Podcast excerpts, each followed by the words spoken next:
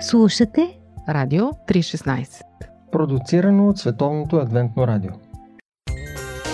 Библейски. Нюсви Скъпи приятели, днес заедно с нашия гост Тошко Левтеров ще се вгледаме и ще зачетем от редовете, а и между редовете на една книга, която се намира в Стария Завет. Малка е и е нещо като личен дневник на един служител от тайните служби, на голяма империя. Книгата е Немия и ни говори за време на възстановяване, време на преход, нещо подобно на това, което ние преживяхме, а и дали отмина, прехода от комунизъм към демокрация, време на несигурност, хаос, на промени, чистим някои неща от старото, да укрепим това, което ни е нужно, а освен това и да построим нови неща. Време, което е много различно, но все пак и подобно на времето, за което говори тази книга. А, става въпрос за период след Вавилонския плен, когато Ерусалим е за основен ремонт. Някои семейства са се завърнали там, но вероятно живеят по-трудно, отколкото са живяли на територията на голямата империя. Лесно е да се разочароват. Тогава се появява един кмет, градоначалник на Ерусалим, изпратен всъщност от Персийската империя. Там той е на висока служба и е от еврейски происход, може би левит или от племето Юда. Той слага ред в този хаос, помага за това хората да имат сигурност, има добър план, който реализира. Реално ни показва качества на добър политик, на добър лидер, организатор, човек, който е получил образование и опит в чужбина и то на високо ниво в Персия, но това не е достатъчно за подобна мисия, защото това наистина не е просто работа, проект и така нататък, а наистина е кауза и мисия за него. Условията са специфични, нужен е друг по-различен подход. Трябва да се намери дори такъв по-творчески начин да се изпълни нещо невъзможно и наистина той успява да консолидира хората, които са там и те да завършат стената на Ерусалим, поправянето, възстановяването и граденето за 52 дни, което си е истински подвиг.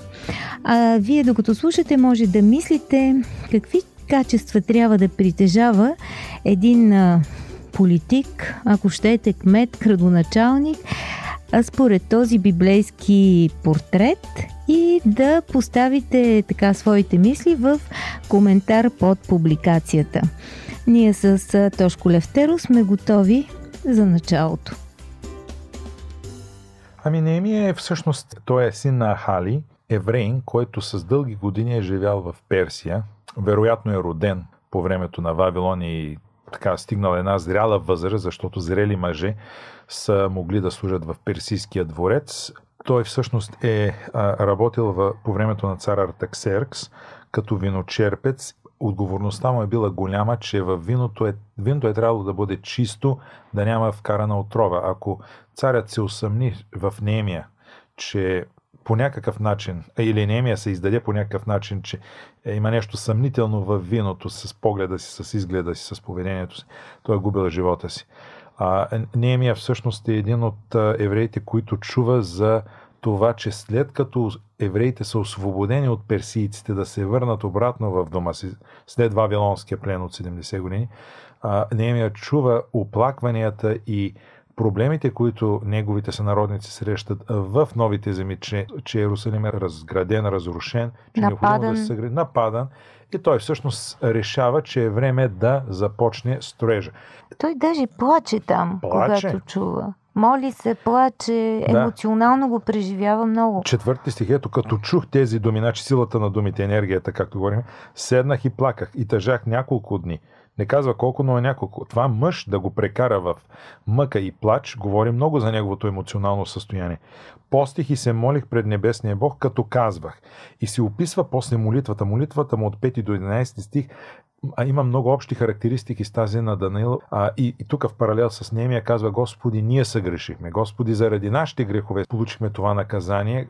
А, дори Даниил почва да така съм си го представил, той може да е бил тих, но аз си го представям едва не, че вика към Господ, Господи помилай, Господи прости, а, крещи едва не, Господи трябва да се намесиш, също го прави и Неемия. И той казва, виж, моля ти, обърни внимание на слугите си, виждаш какво състояние е града, който е твой, на нашите бащи, заради греховете ни е така и така. И постепенно, постепенно той насочва нещата към това, че Господ трябва по някакъв начин да подейства. И историята му от тук нататък се развива като, ако така мога да го оформирам, практически отговор на неговата молитва. Как Бог отговаря на молитвата на Неемия не само чрез някакво чудо, а как се постепенно се изгражда онова чудо пред очите му. Реализира. Реализира се, да. Интересен ми е начина по който той встъпва в това да, да се ангажира, да ти кажа. Свързвам го, например, става някакво бедствие с вярващи хора. Да. Понякога ние се молим, помогни на тези хора, нали? Укрепи ги, помогни на вярата им, спаси ги от враговете им. Така от дистанция се ангажираме с да. някаква позиция. А тук един човек на, да, опасна служба, но все пак е високопоставен. Той е от а, държавна сигурност, един вид. Еми, да. Може да се каже, от тайните служби. Човек, който си има своя позиция в двореца, да. веднъж се трогва, разстройва, плаче, моли се и дори нали, след това става губернатор на Ерусалим. Да. Между другото, забележи, че и Неемия, и Естир са евреи, с силно влияние в царския двор, на високопоставени позиции. Неемия е виночерпец, Естир е царица.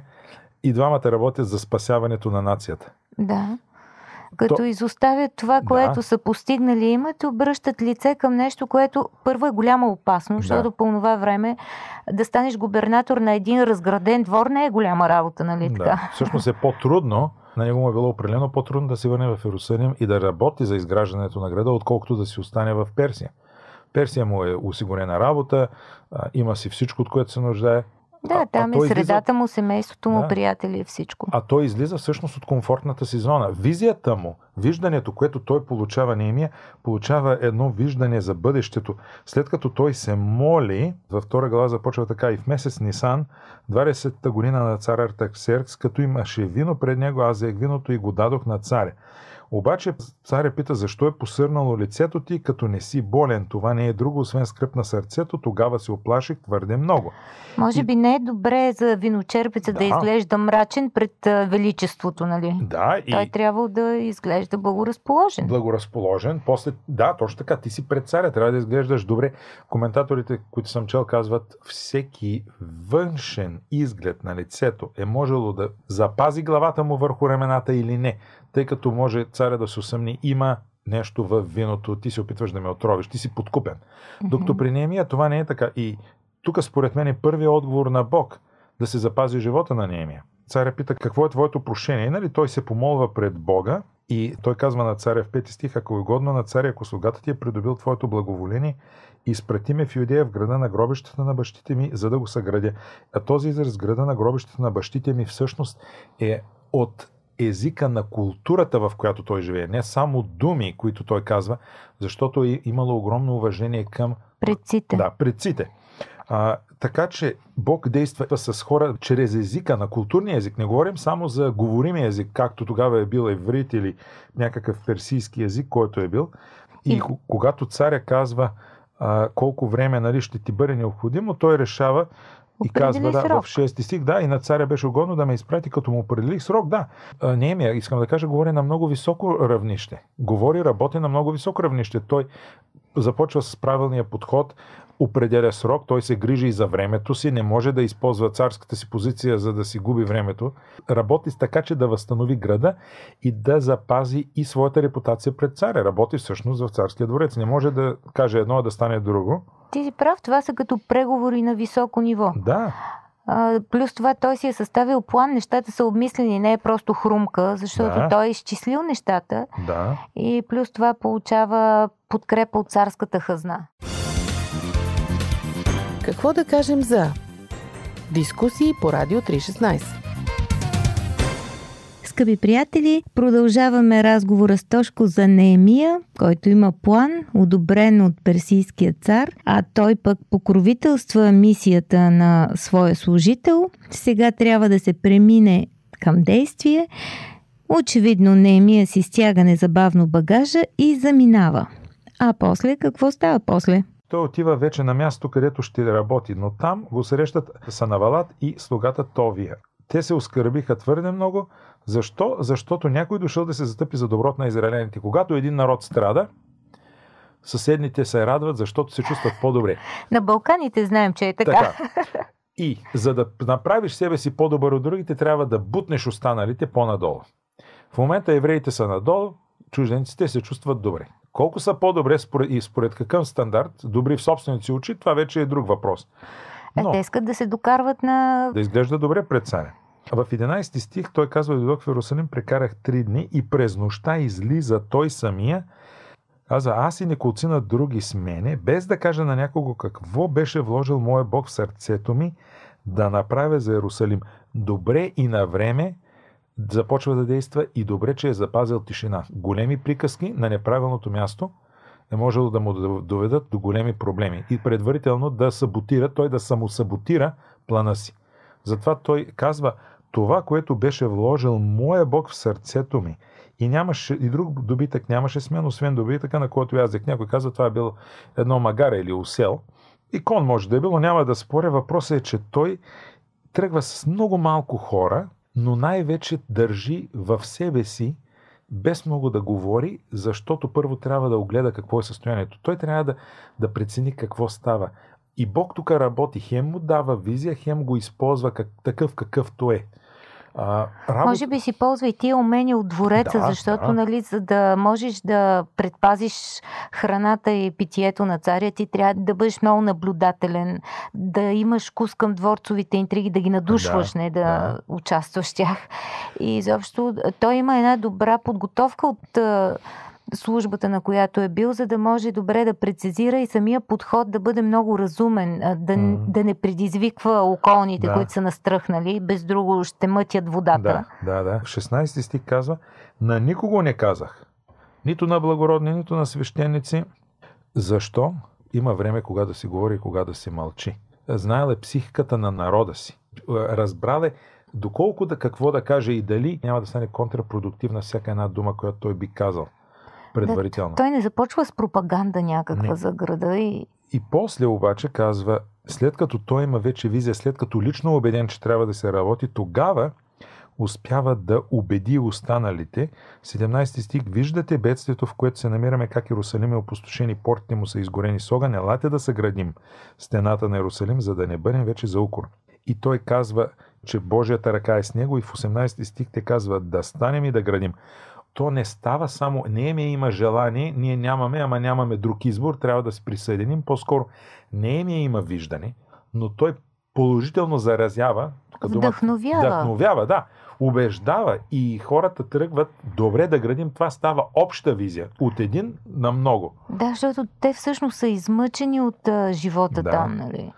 Да. Те не са живяли лесно и когато някой е бил нападан, когато е живял в мизерия, едва му оцелява, идва някой и ти говори големите приказки, да. не се доверяваш лесно, да. защото ти си живял на мястото, а пък не ми сега пристига. И сега идват тук антагонистите в историята, протагонистите вече ги знаем, в 19 стих с Навалата Ронецът, слугата му Товия Амонеца и Арабина Гисам. Това са трима красавци, които доста така. се намесват в историята. Да, това са всъщност тримата от запаса в шеговита форма, тримата глупаци в историята, пак го казвам в шеговита форма, които се опитват да противоречат по различен начин. И предварително ще кажа, те всъщност са онова изпитание, през което Неемия минава. Физическо, физически заплахи, психически заплахи, морални заплахи, изпитващи търпението му, силата му, а, силата на волята, коража му. Вярата, ако да, щеш. Тактичността му и така нататък. Защото те са много обиграни. Даже това е една психологическа война, да. която те водят много интуитивно, но днес могат учебници да се напишат да. по а, техните стратегии. Да, да, стратегията им е много добра. Точно те са най-силните изпитателни средства, които изпробват докъде и доколко Немия може наистина да устои на визията си, да, да върви напред и да гради. И така, скъпи приятели, това беше една малка част от един голям разговор за Неемия, който ще ви поднасяме на части. Времето с Тошко минава неусетно.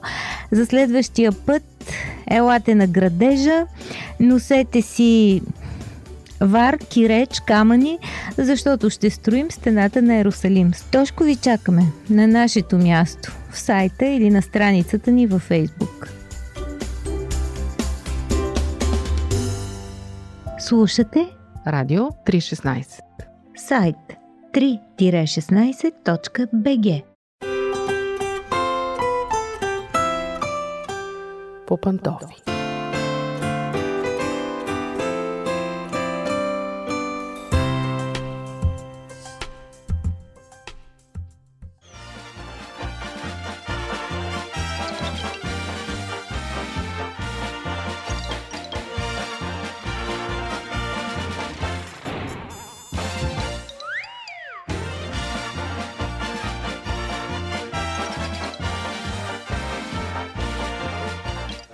Здравейте, скъпи приятели! Аз съм Мира. Започва нашето предаване по пантофи. Днес ще си говорим за съвсем, съвсем практични неща.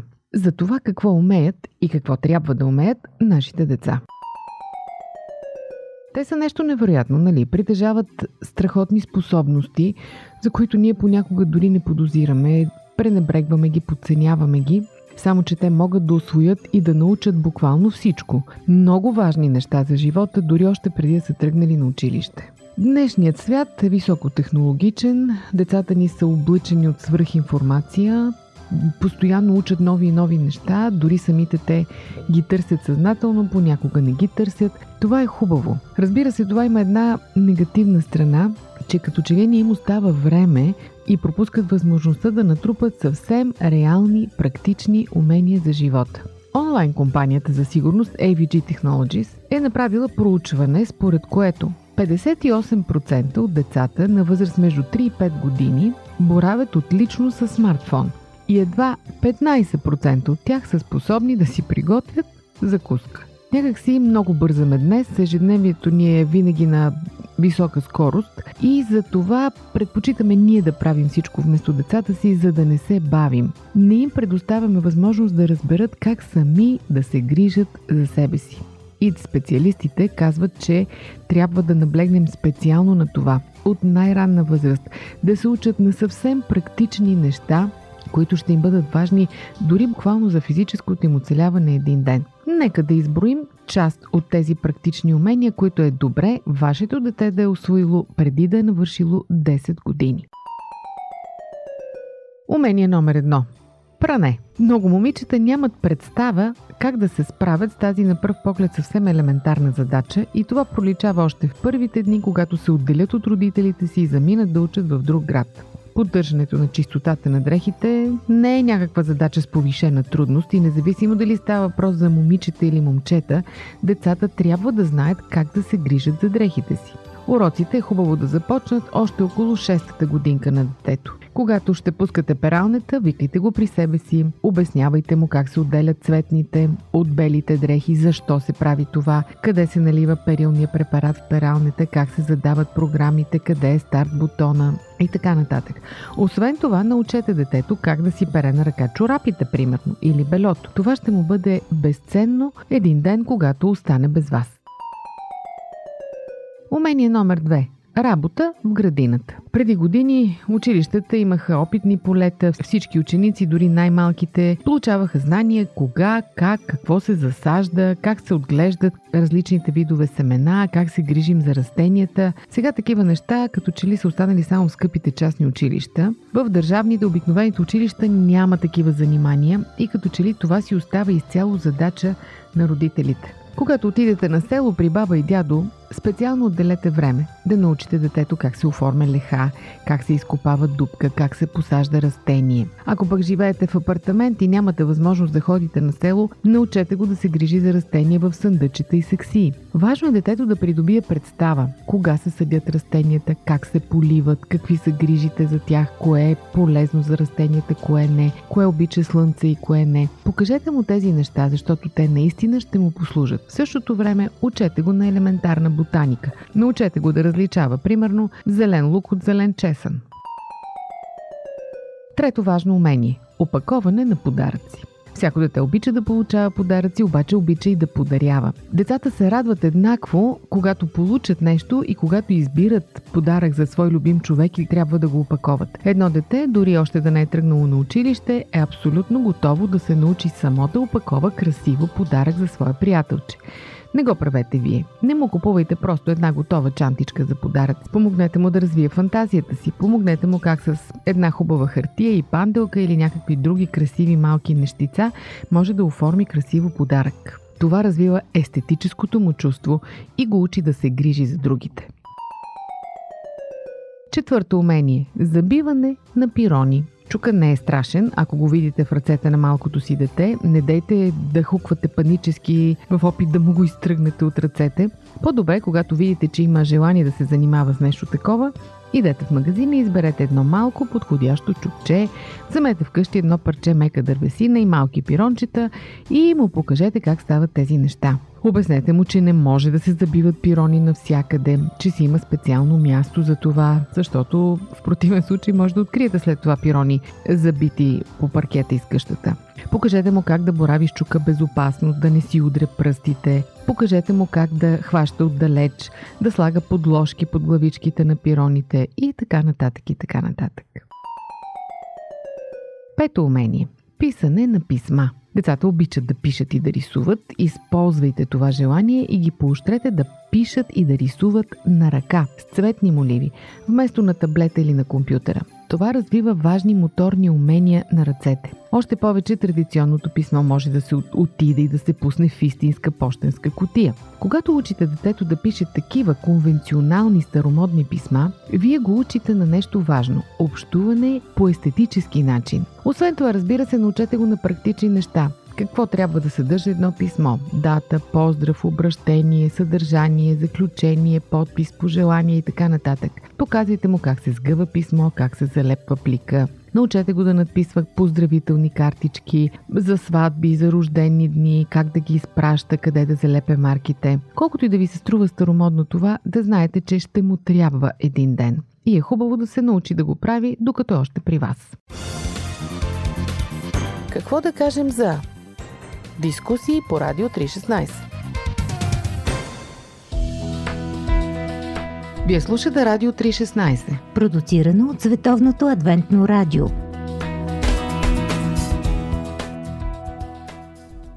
Шесто умение. Готвене – Нека детето да се присъединява към вас, когато работите в кухнята. Ние майките много обичаме да пъдим децата в такъв момент, защото ни се пречкат и цапат, но не дейте да го правите, защото го лишавате от възможността да освои жизнено важно умение. Рано или късно детето ще заживее само. И е по-добре да умее да си готви прости, лесни, здравословни манджи, отколкото да се храни само навън на Макдоналдс. Научете го как да разбива яйца или кисело мляко, как да пресява брашно, как да бели картофи или краставица. След това го провокирайте само да си приготви закуска. От корнфлейкс, мляко, плодове, мюсли, бисквити, прости неща, как да си намажи филийка. Тези неща могат да започнат да се учат още около 4-5 годишна възраст. Към седмата, осмата си година едно дете вече трябва да може да се пази от опасностите в кухнята, да знае какво може да се случи с ножа, от коя страна трябва да се държи, за да не е опасно, къде да се слагат пръстите и така нататък. Едно такова дете на 7-8 години трябва да може само да си приготвя тост сандвич, дори да си изпича във фурната готова пица, да може да си нареже салата и да си я подправи. Около 10-та година децата вече могат да боравят с почти всички домакински уреди, затова единственото, което трябва да правите е да внимавате за безопасността.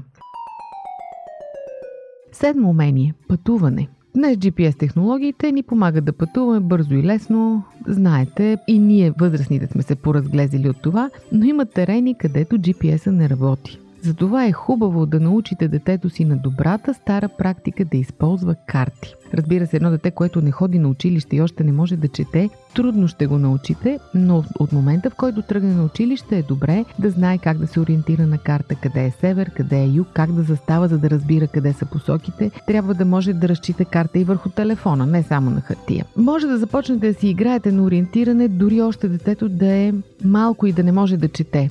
Пример, една игра направете вкъщи, скрийте някакъв предмет на двора или у дома и направете една проста карта на територията, на която детето трябва да търси, без букви, само с картинки, с различни знаци. Това ще го научи да се ориентира по карта. Когато отидете на детска площадка, в зоопарка, в музея, когато сте на кръстовища, учете детето какво означават знаците, указателните табели, как да се ориентира по тях. И изобщо научете го как да борави с хартиена класическа туристическа карта, както и с картите на Google Maps. Всичко това е важно, не забравяйте.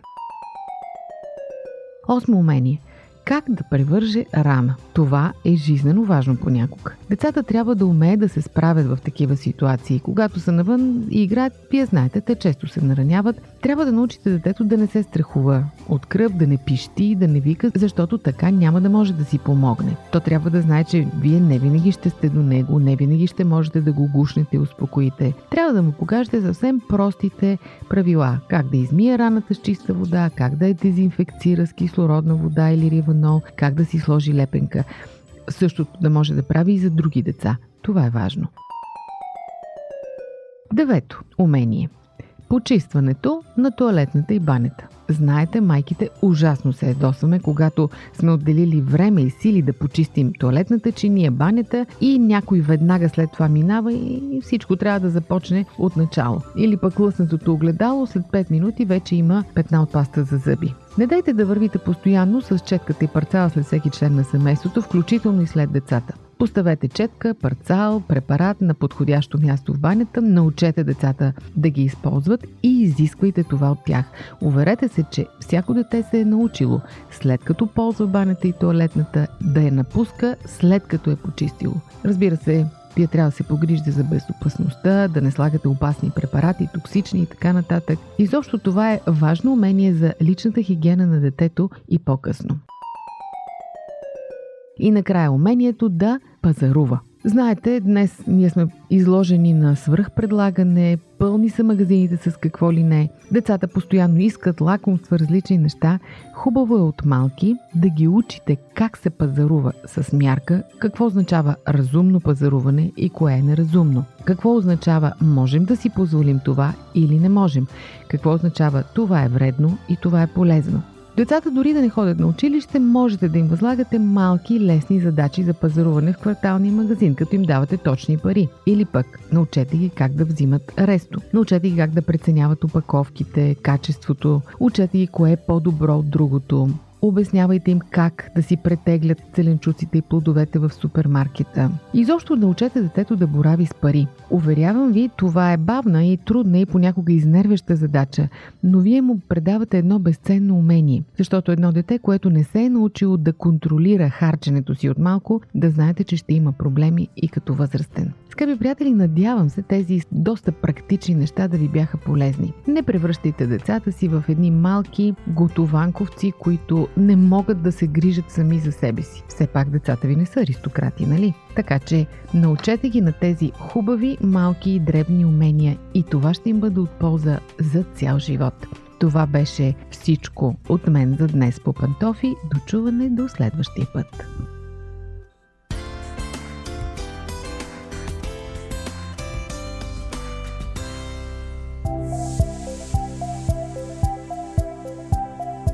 Радио 316 Продуцирано от Световното адвентно радио.